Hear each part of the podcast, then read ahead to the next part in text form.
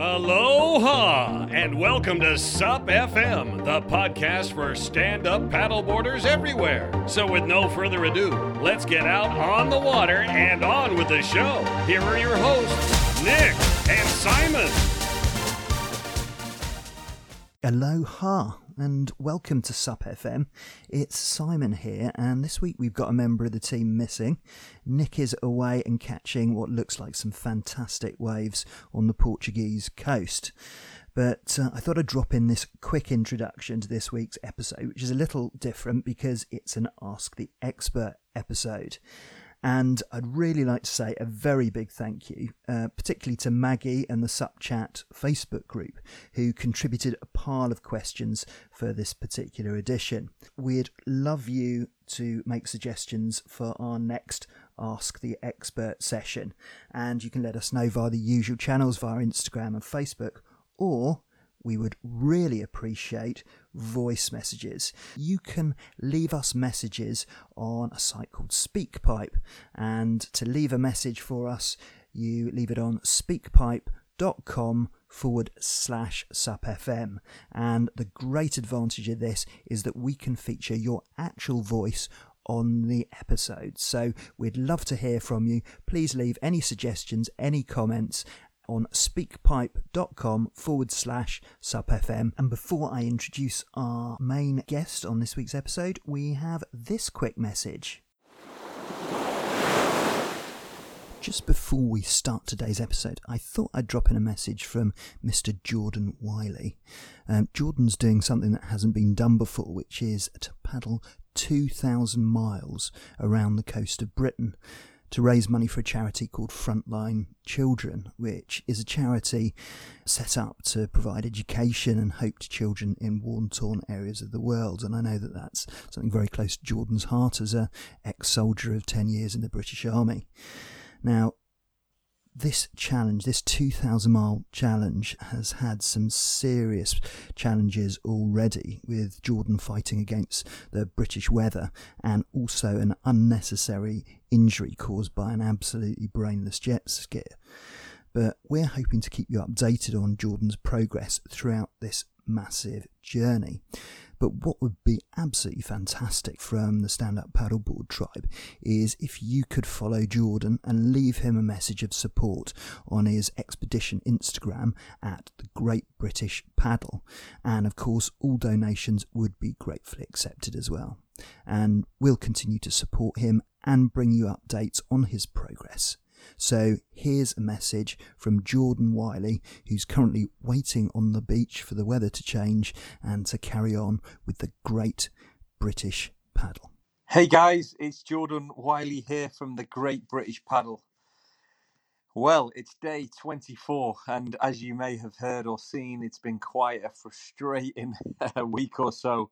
We had the incident with the jet skiers off Littlehampton, uh, which caused me a leg injury. I contracted cellulitis uh, and quite some uh, severe abrasions on the lower leg, which put me in hospital for the day.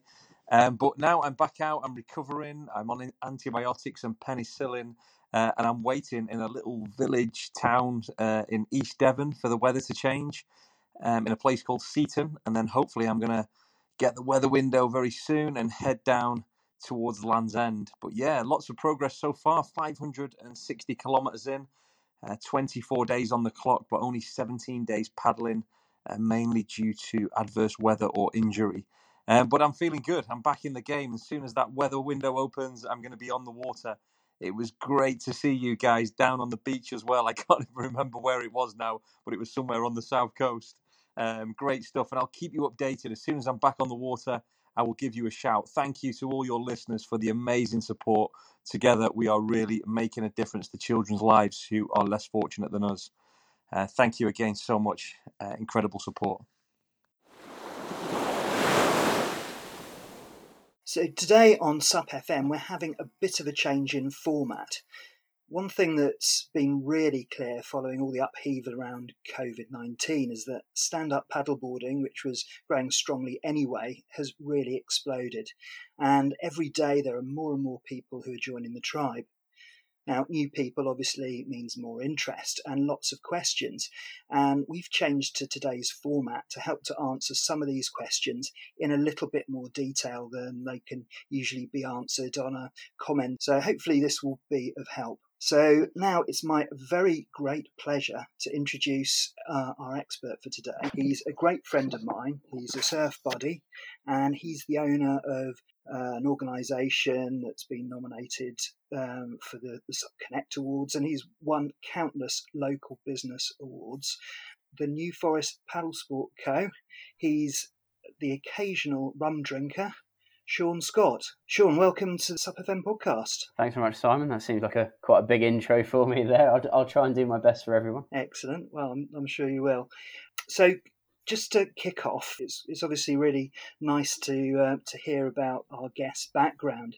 So before we get into your first experience of stand up paddleboarding, could you just tell me a little bit about your experience uh, of water sports? Yeah, so um, it all starts back from when I was sort of six years old, to be honest. Um, first sort of kayaking sessions out at a local reservoir for me, uh, which then built into sort of the love of the sport of kayaking.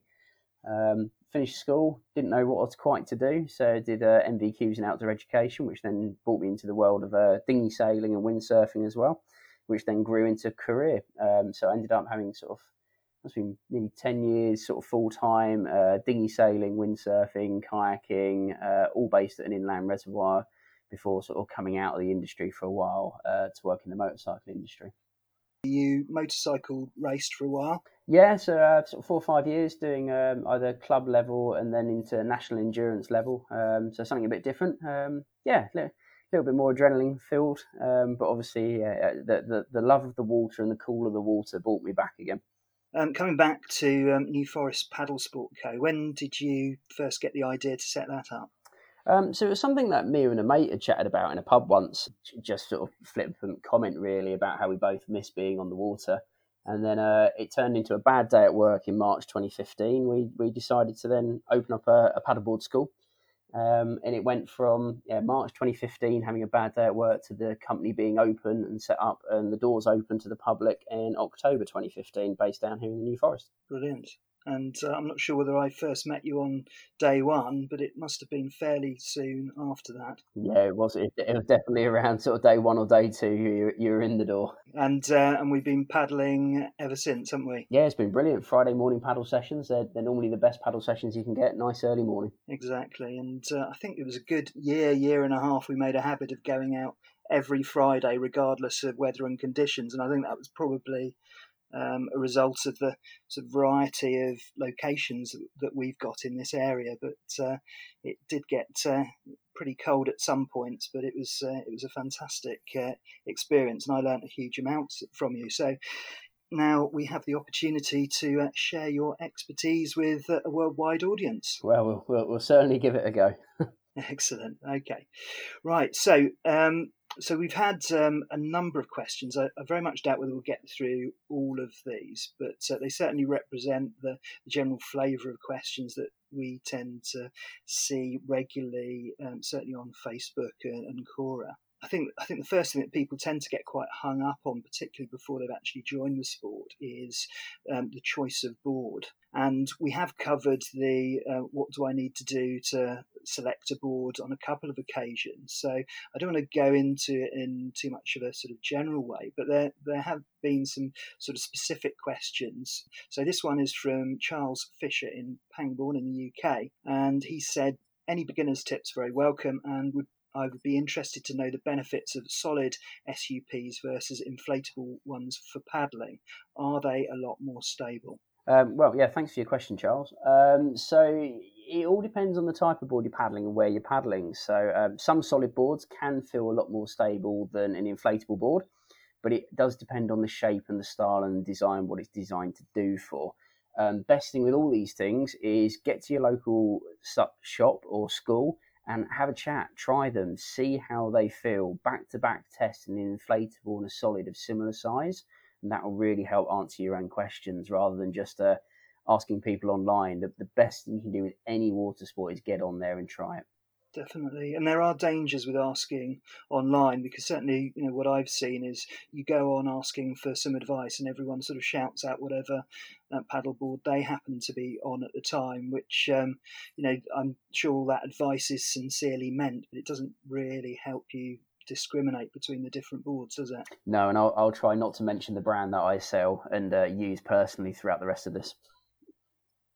Okay. Uh, well, it's Starboard, isn't it? That's, that's... yeah, it is. Yeah, yeah. So I'm I'm a long a, a, lifelong fan of them. I use them for windsurfing as well as paddleboarding. So yeah, I'll uh, but I'll try not to pick particular boards and brands.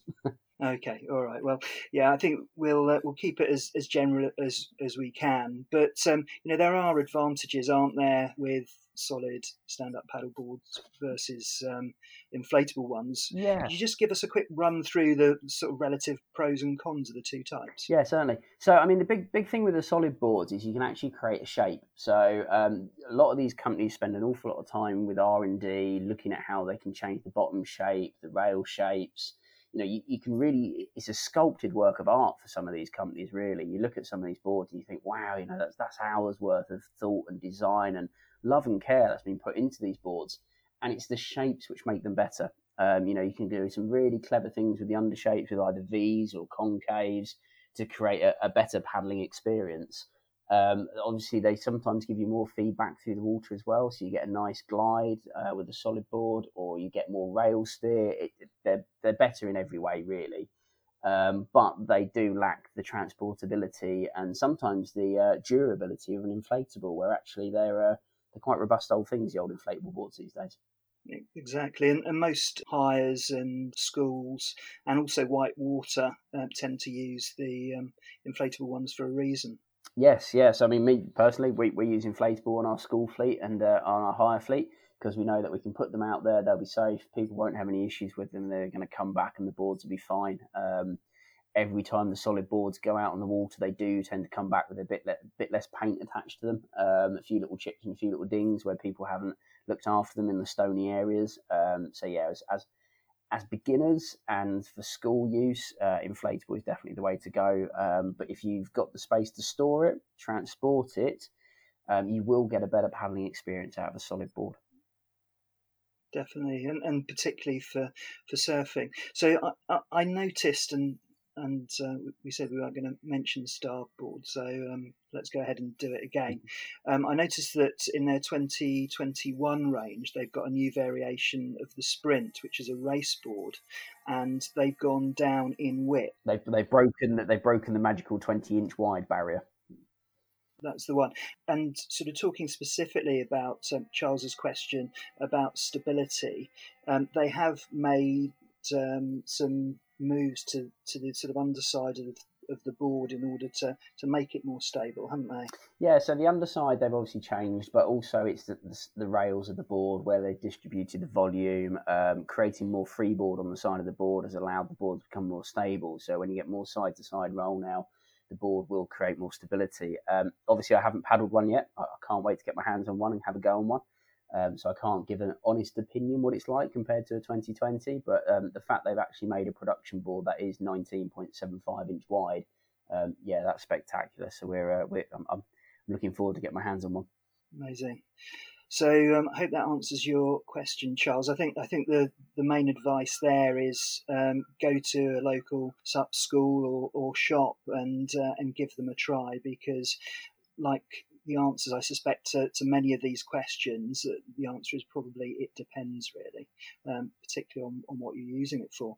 Right, okay, so we have a question from Mark, who lives in the Sacramento area in California. And he's uh, sent in a question saying, Can you talk about the effect fin size has on drag and tracking ability? How much difference does the surface area of the fin make? And how do you know if you should buy a larger or a smaller fin? Cool. Uh, yeah, really good question, Mark. Really good. Um, so the majority of boards come with quite um, quite a standard fin, so very sort of classic surf shaped fin, normally somewhere between sort of eight to nine inches long. Uh, is your, your standard all round board. Um, but then obviously there is a, a, whole host of different fins for what you want to do. Um, personally, I've got a range of fins depending on what I'm using on my different boards. So if I'm using my uh, my, my solid board, my, my 14 foot race board, if I'm downwinding, I tend to use a smaller fin.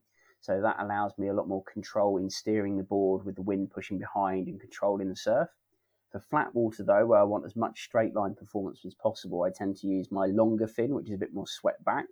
Um, that that tends to improve it. Um, you really notice the difference though when it comes to turning.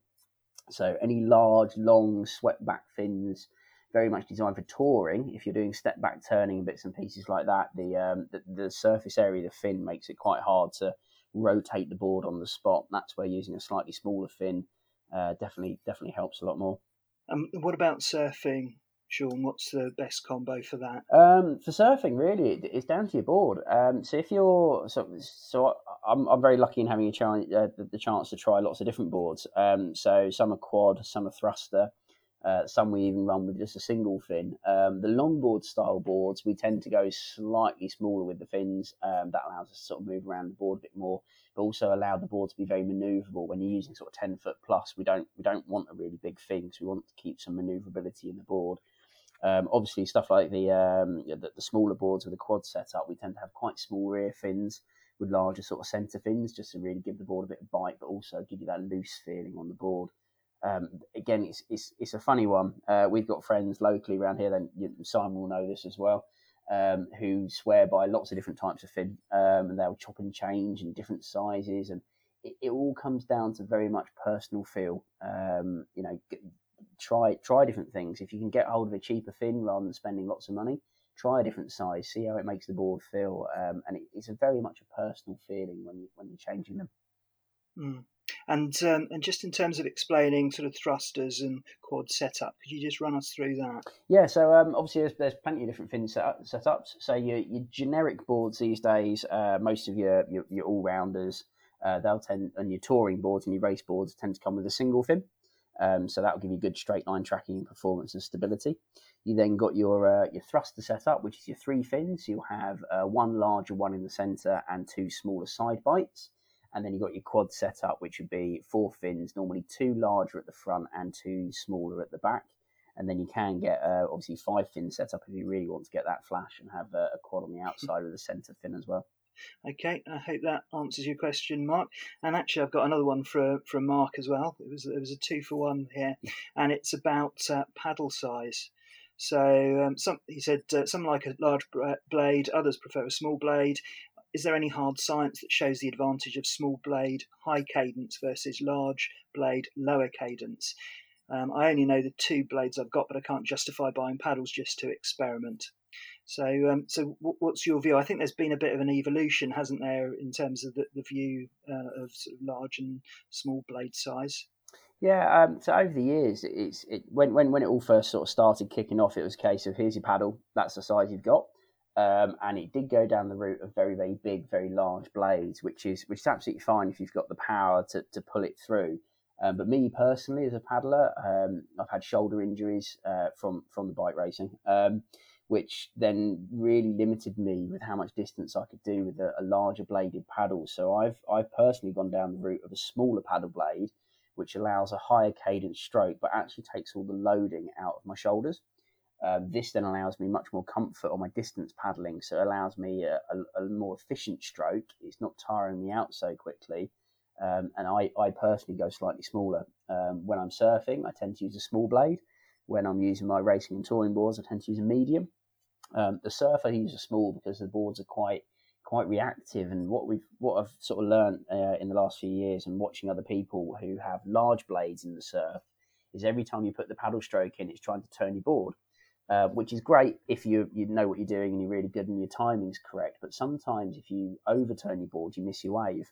So by having a mm. smaller board, I tend to find that you can get shorter, quicker, faster power strokes in, and then you catch the wave a little bit easier. Um, it's very much personal preference. And I'd say to Mark again, like i will probably come back to a lot during this. If you can't afford to buy blades to try it, go to your local shop, go to your local dealers, and just try all the different sizes. If they're if they're a proper paddle store and they really enjoy what they're doing, they're passionate about the sport, um, they will be able to help, and they will have different sizes and different specs and different uh, flexes on the shafts. All different sizes of paddle will be available for you to try. Go and try it. See what feels comfortable for you. that's really good advice. I think the other thing just to add there is, um, you know, with this evolution over time, a lot of the early racers ended up developing rotator cuff problems, you know, with their shoulders as a result of these um, these larger blades. So you know, it's not a question of um, you know go large or go home. I think people are taking much more conservative approach to to the blade size now, and people you know use paddle strokes a bit like you know use gears in a on a on a bicycle, for example. You don't need to to go heavy. So that's uh, that's great advice. Mm. Okay, so we've got another um, paddle question here. I think we've answered some of it already. So this is from uh, James from the UK. It says, I'm thinking of taking up SUP. I haven't done it before, but I come from a kayaking background, so I have some kit already. But I have a question about paddles. Is there a particular size I need? I think we've answered that one. His other question is, is what are the pros and cons of a split paddle? So I presume means sort of adjustable paddles there. What's your view on on a, on a fixed versus adjustable paddle? Um, yeah, so I mean, the majority of people will always start with an adjustable paddle, whether it'll be a two piece or a three piece. Uh, obviously, if you've got three piece, they're purely designed really for inflatables. So at the end of the day, you can put it straight in the bag. Um, but it does allow you to be able to chop and change from boards. Um, so adjustable paddles are fantastic for friends, family. Give it to a friend, and that you can get them ready. As a school, all of our paddles are adjustable because you can imagine the amount of people we're putting through. They need to be. As a personal paddler, though, by having an adjustable paddle, it allows you to change between boards of different thicknesses. So if you've got an inflatable board, it might be six inch thick. So obviously you're going to have your paddle set slightly higher because you'll be further away from the water. If you're then paddling on a surf up, which might only be three inch thick, you're going to have it slightly shorter. It allows you to have one paddle to do it all. Um, once you've got into the sport though, and you know what you're doing, and you know roughly your paddle size, what you might end up doing, and um, I'm in a lucky position to be able to do it only my own shot, is um, you, you, go down the route of getting yourself a fixed paddle. Because at the end of the day, I know which board I use to race and tour, and I know which board I use to surf now, so I can then use a fixed paddle. The fixed paddle's lighter; it's physically lighter. It also flexes a little bit better through the shaft because you've got less uh, fitments on the shaft. You've got less adjustment points. Um, it's a nicer paddling experience, but it does have that downside of you, you spend three hundred odd pound on a paddle and then have to chop chop a chunk of it off with a hacksaw. It's a it's a pretty pretty unnerving moment the first time you do that. Um, so yeah, most people I'd say start off with an adjustable, find where you're comfortable, find which board you're using, and then once you're comfy and you know what you're doing, then go down the route of a solid or fixed paddle. Okay, James, hope that answers that one. So um, on to boards now, and obviously um, the majority of people who are joining the sport at the moment are, are, going inflatable. And obviously, with us being in summer, although you wouldn't notice it looking out the window at the moment.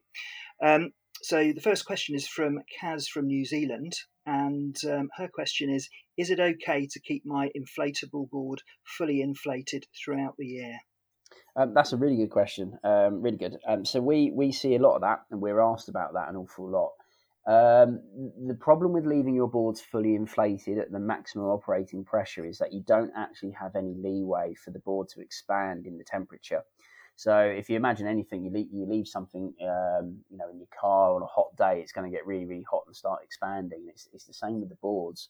Um, what you will notice on a really hot day is if you pump your board up, uh, let's say 15 psi, you put it on the roof of your car, go out and have a go and have a coffee and something, come back and reattach the hose, you'll notice your board's probably up to about 18 psi.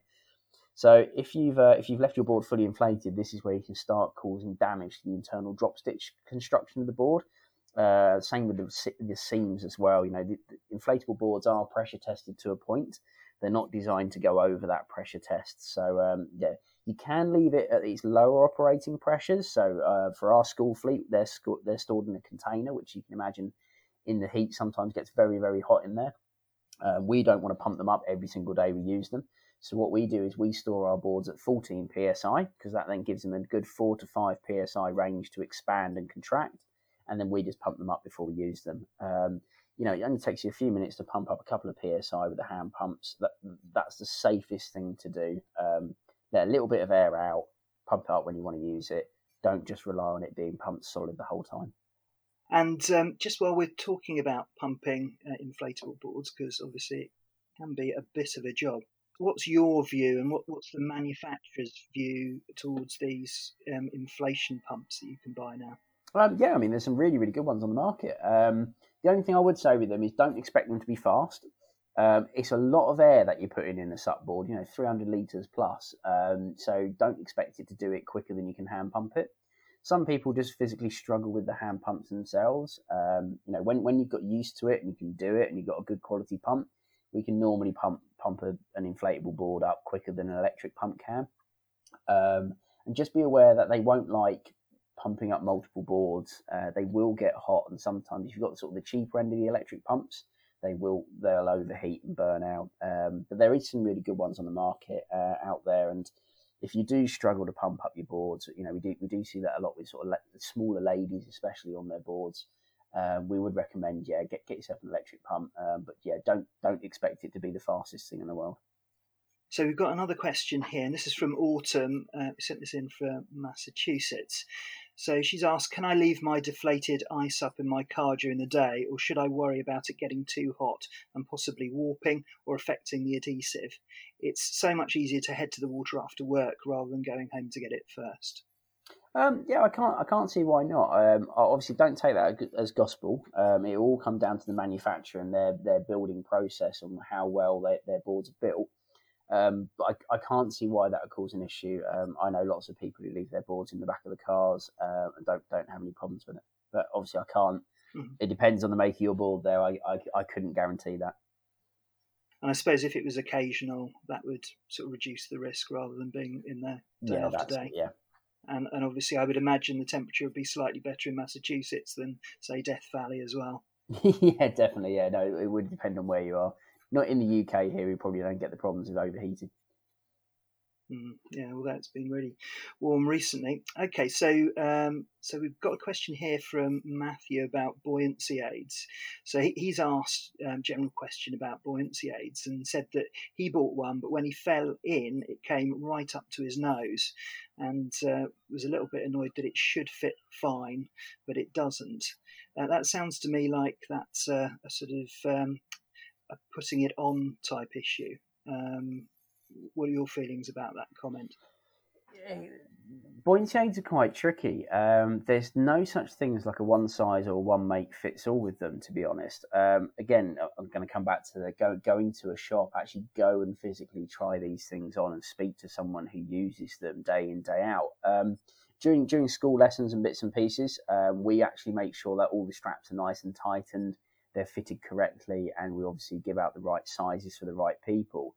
Um, a lot of the time, though, a buoyancy aid, if it's not properly secured, will slip up um, up towards you. So it's really important.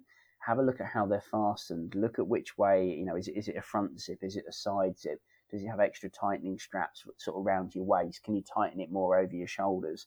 The, the more you can tailor make the buoyancy aid to fit yourself, the better fit you're going to have, and you're less likely to find it coming up over over your face, which uh, obviously is really quite unnerving if you've never had that experience before. Um, so yeah, I, I would I would 100% mm. go to your local dealer, speak to them, try them on, have a feel. If you can't tighten it up and you can stand in the shop and put your thumbs under it and lift it up, even standing still, and it's coming up to your face, it's definitely going to do it in the water.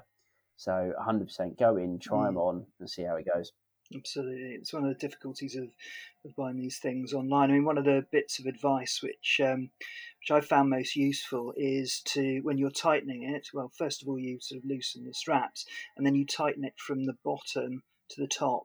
So it's that bottom most strap which is the most important thing, and, the, and should ideally fit just underneath your your rib cage, obviously depending on your own dimensions, and then the rest is sort of just tightening it up effectively for fit. Yeah, that's right. Yeah, and again, different different ones have different cuts. So you're looking at the, you know, different different manufacturers have slightly different styles that you'll prefer and you'll feel more comfortable in. Uh, as I said, there isn't there isn't a one size fit all buoyancy aid. Um, it's it's very much a tailor made sort of thing that you you'll mm. find one brand and one type that you'll find most comfortable that you'll prefer exactly. And, and there are also um, specialist buoyancy aids for, for men and women because obviously we all have different shapes. So mm-hmm. it really is worth uh, trying them on and, and also keeping them on for a little while as well, trying to sort of recreate the, the type of paddle technique. It makes you look a little bit odd in the shop, but I guess everyone does it. And uh, yeah. just, just to make sure it doesn't chafe and so on. Yeah, no, we uh, yeah we, we, we get lots of people paddling, standing on our step in the shop. It's uh, everyone's used to it now. Good stuff. Right. Okay. So that's that's a bit about equipment. So if we just move on a bit to technique and safety. So this is one that I've heard very, very often. In fact, I experienced this myself. So this is from Haley. Um, she says, uh, "I feel a burning sensation in my feet. I can only describe it like after a night out with high heels. Any tips to avoid it without wearing shoes or having to drop to your knees or sitting? So we'll get your tips on walking with high heels later on, Sean. But what about uh, what about the burning sensation when you're on your paddleboard? We, we've we've affectionately named that one the monkey death grip. Uh, you imagine imagine hanging off that board with your feet. That's exactly what you're doing at the moment. So it's perfectly normal. Um, I'd say 90% of the beginners we teach have exactly the same sensation in the calf of your, your calf leg, uh, calf of your leg, and also in the arch of the foot.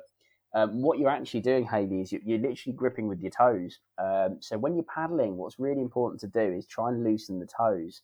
So try and make sure your body weight's down through your heel and the ball of your foot. Um, I, I personally, when I'm paddling, I like to give my toes a wiggle. So loosen the toes up, keep them moving. If you need to, and you really need to stretch them out, a good little tip is to pop the paddle in front of you on the board, give you something to balance against, and gently stretch, stretch out an ankle one at a time, move your feet, loosen them up.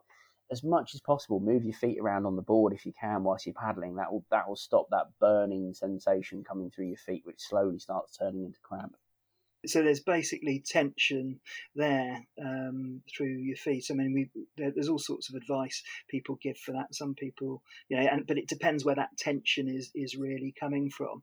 Um, sometimes people sort of grip on there because they're really terrified of of falling in. So it, it's another really useful reason for taking lessons because you know if you're used to falling off and getting back onto your board comfortably, then that can take some of that anxiety away as well. And of course, the other thing, if you think about it, although you're using a paddle to propel yourself, all of the strength that you're putting through that paddle to move yourself forward is going from your arms through your core and then through to your feet. So it's actually the, the pads of your feet which are in contact with the board where all of that power is going through. So, absolutely right. Just keep it, uh, keep your toes nice and, and limber and uh, and flexed. And uh, and I have I, I, experienced that sort of feeling when I when I started. But I, I, I still do. If if I haven't paddled for a couple of days or out in, in bad conditions, you know, if we're doing downwinders in sort of forty mile an hour plus winds and I'm tense on the board.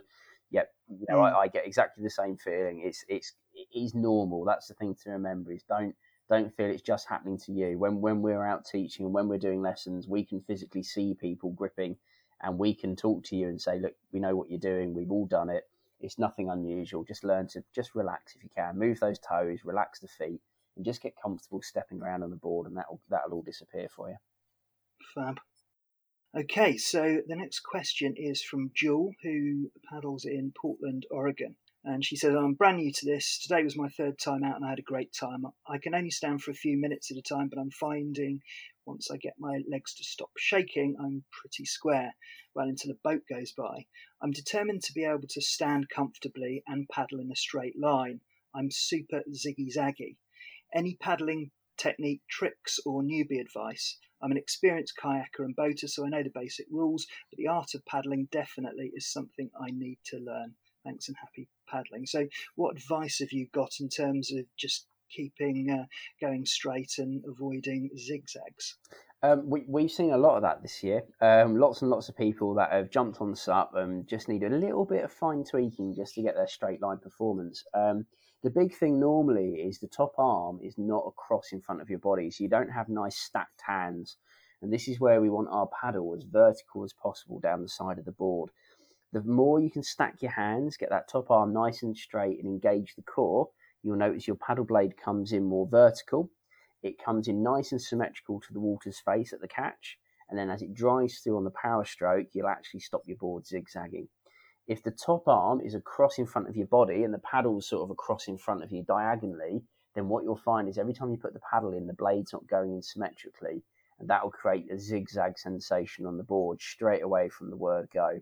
So the big trick is to get that top arm across in front of your body, really stretch out across that body and really think about stacking your hands vertically So that's top hand above the bottom hand. Um, as a kayaker coming for paddleboarding, um, that's something I struggled with initially because I was used to having my paddle across my body slightly and obviously rotating through my core. Um, so actually bringing it more vertical was something new for me.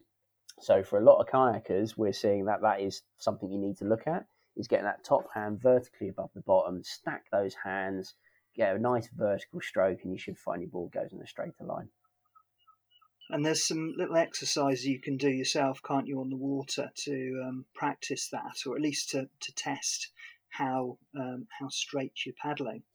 Yep. Um, which it would you like to run us through through one of those? Yeah. So I mean, one of the ones that we've done a few times uh, for a lot of people is uh, that you count your paddle strokes. So really think about it. Just go for a little paddle to start off with, however you'd normally paddle. Count how many strokes you can do on one side before you have to swap sides. Then really think about getting that top arm up and across, nice and loose with your bottom hands, that the top hand's doing all the work, and then count how many paddle strokes you can do on that one side. The more vertical the paddle, the more strokes you'll get on one side. Fab, and that it's amazing how that makes you focus and improves your, your paddle technique. Yeah, yeah, no, it works well. The other one is to uh, try and paddle with not gripping with your bottom hand too much, just putting a fingertip on the bottom hand and just try and use that top arm. So vertically using that top arm to push down through the water, just using that little finger on your or, or one finger on your bottom hand just to help guide the paddle and just get used to actually stretching the body and getting that top arm right over and get the top arm doing all the work. So, on to the next question. So, this one is from Math, and he's he said, uh, "Anyone else really struggling to stand up? Been out four times now, but can't grasp it. I'm doing the head up, look forward, bent knees, paddle before I stand, but as soon as I stand, I'm off the board. I can kneel on choppy sea, but that's my lot, and it's the same on lake and sea. Any tips?" Um, yeah, so uh, it, it's quite a difficult one without ever seeing you actually on a board, to be honest. Um, big, big thing for beginners though um, that we teach is obviously look at the size of board you are using to start off with and where you're actually learning. If you're in an area where it's not actually flat calm, you, you are going to struggle. So we, we see a lot of beginners trying to get up on a board for the first time on the sea, but you know if you've got a little wave and a bit of a bump, there, it's going to make your life harder. So being on being on a lake or somewhere calm is going to help straight away look at the size of the board you're paddling. Realistically, for most beginners, you're looking for at least 32 inches wide to 34 inches wide to be comfortable. If you're paddling something a bit narrower, that isn't going to be helping with your balance straight away. You are doing the right things in terms of looking up, paddling as soon as you're moving. But what you do need to do is think about those nice stacked hands and really pushing down with the paddle. The, the, the paddle is kind of a point of balance for us. So if we're pulling with our arms on the paddle, really pulling with that bottom arm, it's naturally going to be pulling your body forwards. So in a rush as a beginner to try and get moving, you tend to find people convert or they sort of go back to being like a kayaker and pulling with their arms an awful lot, and that actually makes you more and more unstable on the board. So if you can, relax, take your time, push down with the paddle to give you balance and control, keep the eyes up looking forwards, and try and keep the feet still, and that should help with your balance. And um, and it's all it, it's about planting your paddle in as well, isn't it? As quickly as you, you're up, because um, again, something that, that I often see with, with um, people when they get up, first of all, is they sort of wave their paddle in the air using it as a sort of balance aid, when the best place for the paddle to be is actually in the water because it provides you with that additional level of, of stability. But it, it's uh, it, it, it's not intuitive that, so it does take a little little time to, yeah. to, to learn it. Mm. And if you can, just just go and speak to a coach, go and speak to a paddleboard school, go and find your local people, even if just an hour. You, you know, we we've probably done the most one hour tuitional sessions for private sessions this year that we've ever done. And everyone has come off the water suddenly realizing there's a whole new love of SUP and new skills that they didn't realize they knew. People that couldn't stand up before, people who were struggling on their knees to control a board. All, all it takes is an hour with a with a coach, and, and you'll be up and you'll be standing and you'll be absolutely loving it makes such a difference because one of the advantages of instruction over just watching YouTube is that you do get that live feedback, don't you? And um, you get some proper coaching. Right. Okay. So here we go. So this is a um, this is a definitely a newbie question here. This is an anonymous question. Uh, please, could you settle an argument with my mate? Which way round do I hold my paddle? okay, right. Which way round does he want me to say it is to make sure he wins the argument? I don't know. I think we ought to give the right advice, though, Sean. Fair enough. Okay, I don't take bribes. Um, your paddle is the opposite way round to what everybody thinks it is. If you're a kayaker, you will naturally want to curve it towards you. That's incorrect for a paddleboard paddle. We should always have it so that the blade face is flicking away from our feet because we use our blade by pushing it vertically down, not pulling towards us. So the flick of the paddle should be away from your feet, not towards you. I hope that's the right answer for him.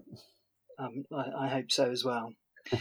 so this question is from Jane uh, in Florida, and she said, "I've seen people step directly onto their board from the beach and paddle off. I'm pretty certain if I tried this, the board would move away from under me and I would fall off. How is this possible to do?" Um, lots and lots of practice. it's going to be the simple answer to that one. Um, it, it's very much a case of committing to your paddle stroke as soon as you're up on the board. So as the board's sitting in the water, as soon as that first foot's on the board or on the board, you need to be paddling. As soon as you're pushing down with that paddle, you've got balance and support from the from the paddle itself. As soon as you've got that first paddle stroke in, you'll be able to get that second leg on, keep paddling to get the, the legs back into the centre of the board. The big trick with that one is paddle. You know, if, if you just stand on it and don't do anything, it is going to just push out from underneath you. As soon as that paddle's in the water, you've got balance and stability. And what if I was a, a, new paddler? Would you recommend that that's the best way of, of getting on and out? Or no, no, no, no, definitely not. Um, as a brand new paddler, always launch on your knees because at the uh, you don't want to be standing up and falling off in shallow water. Um, it's probably the most dangerous time on a paddleboard to be falling off is in the shallows because um, your natural reaction is to put your hand out, and that's when you could injure yourself. So always launch on your knees first. Get into deeper water to make sure that if you do fall over, you'll be fine uh, and then then get yourself up and standing from there. So next question is, I'm a lady of shape and always wear my PFD, but I really struggle to get back onto my board after I've fallen off. Can you help me? Do you know what that that that is a real regular question, um, and it's something we see all the time uh, as a paddleboard school. So you're not alone. That's completely normal. Um, what we have seen more and more and more over the years is actually uh, buoyancy aids sometimes restrict people being able to get back on the back on the boards. Um, as instructors, sometimes we are asking people to remove them to be able to climb back on the board because we physically can't get them back on the board wearing a buoyancy because of the restriction. What we would recommend is um, if you are paddling in that situation, you can get the PFD belt. So uh, one some, something like the Palms or the Reds, or I'm, I'm sure more, more and more manufacturers do it now, but they're a life jacket belt. So you wear it just like a bum bag on your waist. It's there all the time, and you don't notice it. But if in the situation you needed that that buoyancy, so let's say you fell off your board and your leash snapped, and you're you're there on your own without a board to hold on to, you can pull the toggle, it'll inflate, you can put it round your head, and you will be perfectly safe and fine till you're rescued. Um, that is a, a, legitimate option for people who are struggling due to sort of their, their body shape to get back on with a conventional buoyancy aid. Um, obviously, without the conventional buoyancy aid on, you're probably more likely to be able to climb back on the board. Um, so we, we always recommend you should have something. You should always wear a, a PFD or one of these waist belts. Um, don't paddle without one. Um, that's that's not a good idea at all. Um, but obviously, if you are, you know, if you need if you need that, um, yeah, if you are of a certain shape and size, and it makes your life easier, then yes, take you know wear wear one of the life belts instead of a, a, a conventional buoyancy aid. Um, so, in terms of actually physically getting back up there, what's the, the best practice for for for practicing getting back onto your board? So best thing you can do is uh, go and get yourself in some water where you can actually stand, um, but you know you can you can be sort of almost fully submerged. Put your board in the water, and then make sure you're in a position that if you can't get back on, you can swim to the shore with the board, and just use it for practicing. So just sit in the water. Then the easiest way to get on is normally one hand on the carry handle. Try and get your other arm up and across over the board. Pull your upper body onto the board, which is where a buoyancy aid sometimes gets in the way for for larger larger people. Uh, get your upper body onto the board, try and get one knee onto the board and roll your body onto the board. Obviously, the wider the board, the further it is to try and stretch across to the other side. So you are putting more load on the carry handle. So if needs be, you can come to the tail of the board, sink the tail of the board as you're climbing on, and you kind of just pull yourself up almost like a seal, where you can slide yourself sort of hand hand by hand up the back of the board. Um, ideally, that's that's not the best solution, but um, practice, get in the water, you know, go and get wet, spend some time in the water, just get fully submerged and practice getting on and off your board because that will give you the confidence and security to know that you can get back on when you need to. Thank you very much for that. As you say, it's a really, really common question, a common challenge. So we are on to our final question, and uh, this potentially is quite a big one. It comes from Janice, and she said, I'm confused about what to look for when I'm looking at tides, weather, etc. How do I know if it's okay to go out? That's a, that's a minefield of a question there, Simon. Thanks for that. mm, I thought I'd lob um, a, a, huge bomb in there. I think just to just to um, just to sort of clar- clarify it or maybe simplify it a bit, because obviously all areas are very individual and local knowledge is absolutely key. Mm. Um, in terms of like red flags for a brand new paddler, what say wind conditions would you say are, are an absolute no no for going out in? So, so for us as a school, we, we work on a quite simple sort of range. Um, so, for most beginner paddleboarders uh, in sort of the areas we teach, you'd be looking at no more than 10 to 12 mile an hour winds realistically. Um, that's because we're obviously a coastal location, so we do have to be wary of that. In like an enclosed lake, you could probably get away with a little bit more wind speed. So you look at sort of 14 mile an hour, but it's all looking at which way the wind's coming from, what it's forecast to do, and always thinking, what if? So if something went wrong and I ended up laying down on my board and I didn't have a paddle and I'm getting blown with the wind, where am I going to end up? Um, for us, where we work locally, um, if that went really badly wrong, we'd just drift up the Solent to Southampton. Um, that's obviously quite a major issue. So we would look at the wind speeds and look at it and go, you know what, 10 mile an hour, most people are going to struggle to paddle back for more than those wind speeds. So we won't take beginners out in that. Obviously, as you build up your skill level, you can go out in stronger winds, but we'd recommend doing that always with a coach and with a school. They can teach you how to change your body positioning on the board if required. It's all relative to where you are.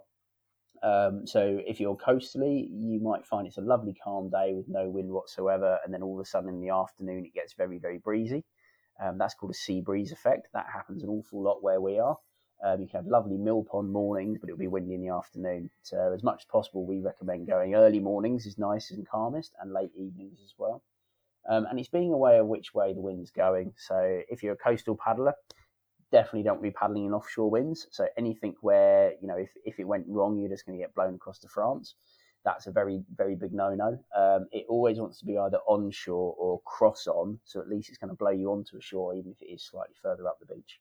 But 10 to 12 is normally about right for most beginners. Um, paddleboarding is really affected by the wind, so we um, yeah we err on the side of caution. Uh, always, if you can, paddle into the wind first because that's obviously going to be the hardest way to go and then come back with the wind if possible. So, in terms of weather forecasts and so on, what services or what apps or what sites do you generally look at to, to get an, an idea of, of wind speed and direction and so on? There, there's so many different ones out there these days. Um, what what I'd suggest doing is speaking to a, a local uh, school or shop and find out which one they've decided to start using.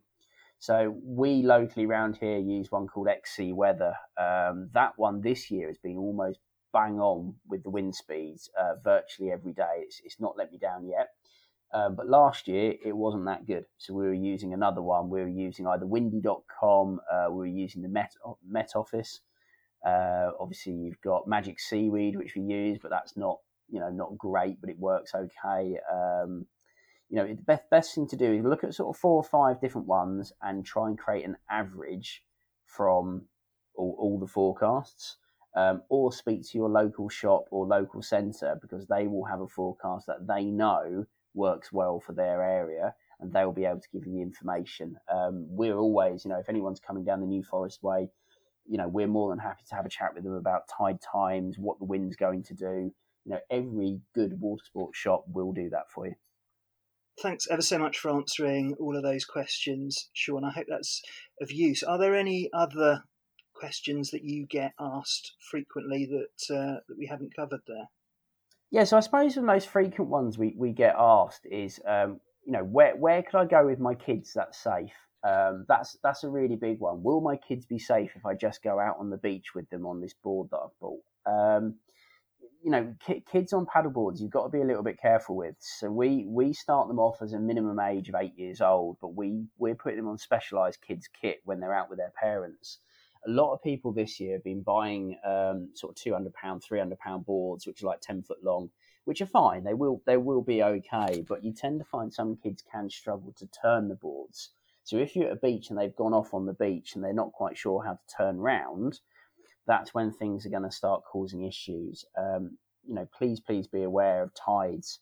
So most of the beaches around the UK will have a tidal drift of some sort. Everyone always thinks it's in and out with the sea. It's not always. It can be uh, longshore drift where you get pulled left or right.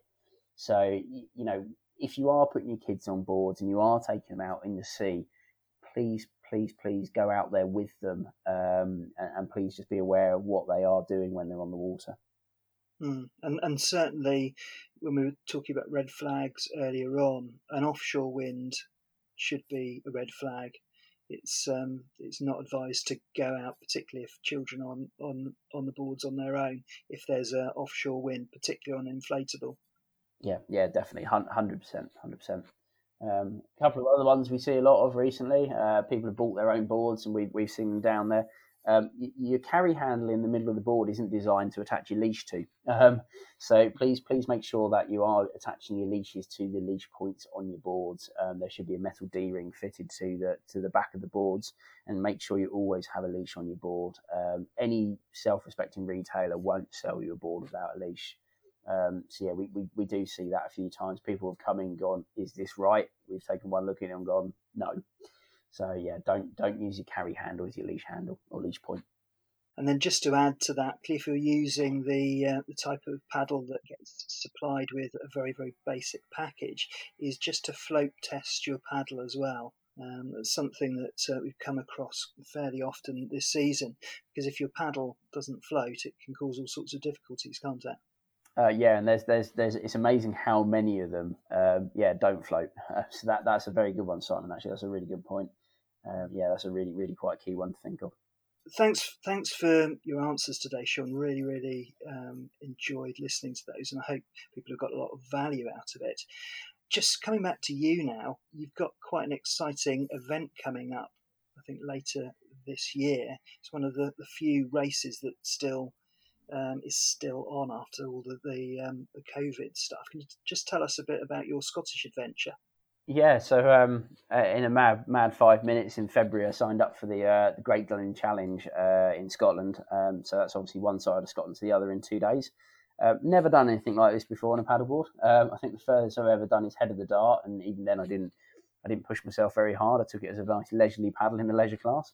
Um, it looks like a stunning place to paddle. Um, I've, I've, been out during the winter doing a lot of um, sort of downwind practice. So we've been out in the Solent.